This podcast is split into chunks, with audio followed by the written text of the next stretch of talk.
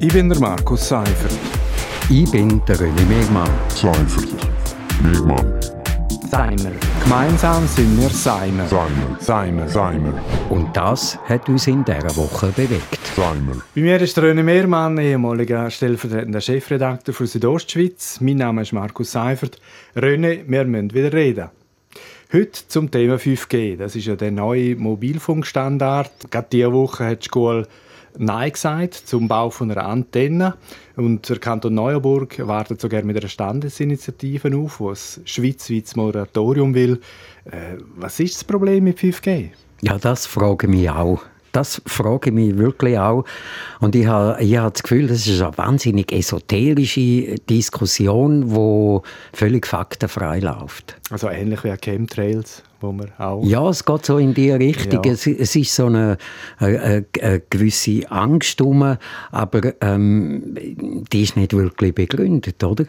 Also, wenn du jetzt schaust, die, die Frequenzen, die die brauchen für die, für die 5G-Übertragung im Moment, dann sind das Frequenzen, die früher für Radio- und Fernsehsignal, terrestrische Fernsehsignal gebraucht worden sind für Live-Übertragungen und so. Also wir müssten alle schon lange wahnsinnig verstrahlt sein und, und halber tot oder, oder wahnsinnig verkrebst sein oder so, wenn das wirklich die gefährliche Strahlung ist. Ja, und wirklich, es sind bis jetzt noch keine Vögel tot vom Himmel gefallen. Äh, und es ist, äh, ich habe nochmal nachgeschaut, es gibt wirklich noch keine einzige Studie, die eigentlich beweist, dass die Handystrahlung äh, schädlich ist.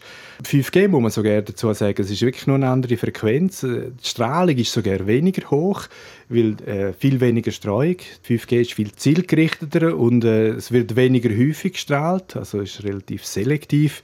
Und ich habe auch gelesen, wenn man die Strahlung minimieren will, dann soll man einfach das Headset benutzen, weil die grösste Strahlung, die kommt ja eigentlich vom eigenen Handy.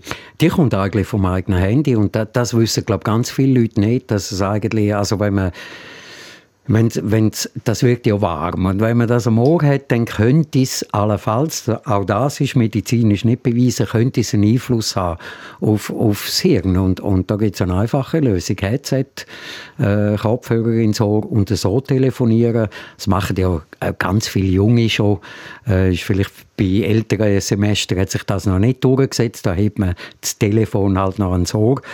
Auch wenn man 5G in Zukunft auch mit einem höheren Frequenzbereich, das heißt ja einfach, äh, die Strahlung wird kurzwelliger und ist dann äh, äh, so kurzwellig, dass eigentlich von der Haut schon absorbiert wird. Also komplett ungefährlich. Also wir haben die Situation, dass so quasi Wissenschaft gegen Mythen und Glauben, die da rum ist. Jetzt, Graubünden, der Kanton hat äh, eigentlich eine Informationsoffensive äh, zum Thema 5G versprochen. Hast, du- hast du schon etwas gemerkt von dem? Äh, nein. Ja, Noch gut. Nichts gesehen, nichts gesehen, nichts wir das gehört. Thema auch abgehakt, aber dass wir es erwähnt haben. Ähm, ich hätte auch noch ein spaßiges Detail am Rande, nämlich das Initiativkomitee, das im Kanton Neuenburg das Moratorium fordert. Dort dabei ist beispielsweise ein Ehepaar und das verkauft nebenbei äh, strahlungssichere Unter Unterwäsche, strahlungssichere Bettwäsche und strahlungssichere Vorhänge. Und das wäre natürlich ein Geschäftsmodell, wenn die Strahlung zunimmt. Und darum versteht man dann auch, dass die so vor der Strahlung warnen. Genau. Äh, noch eine Schlussfrage vielleicht. Äh, man könnte ja auch einmal sich die Frage stellen, warum braucht es eigentlich 5G? Also ich bin mit 4G bestens bedient. Ähm, ich einen Film eigentlich lieber weiterhin im Kino statt auf dem Handy schauen. Warum braucht es das 5G? Warum der Hype um das 5G? Also ich glaube, das kann man schon diskutieren und, und, und so für den Normalkonsument ist im Moment 5G wahrscheinlich nicht nötig. Äh, eben, Film schneller abladen, das kann es ja dann nicht sein.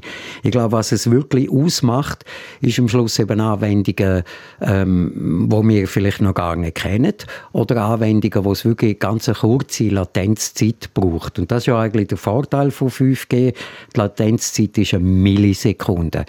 Und wenn man sich jetzt vorstellt, äh, selbstfahrende Autos ähm, oder irgendwelche Maschinen, wo man in Echtzeit muss überwachen, aber nicht quasi vor Ort sein, genau dann ist 5G natürlich entscheidend. Und das könnte man jetzt, wenn man das auf den Standort Graubünden anschaut, durchaus eine Option für die Zukunft sein.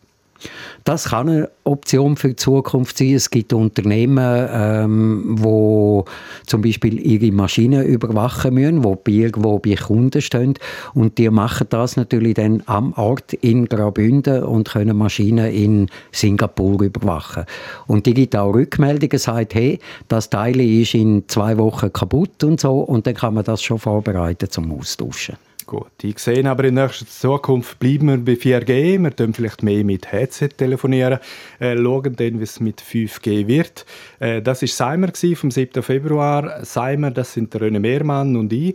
Jeden Freitag im Doppelpack zum aktuellen Thema Seimer auf RSO. Ich bin der Markus Seifert. Ich bin der René Mehrmann. Seifert. Megmann. Seimer. Gemeinsam sind wir Seimer. Seimer. Seimer. Seimer. Und das hat uns in dieser Woche bewegt. Seimer.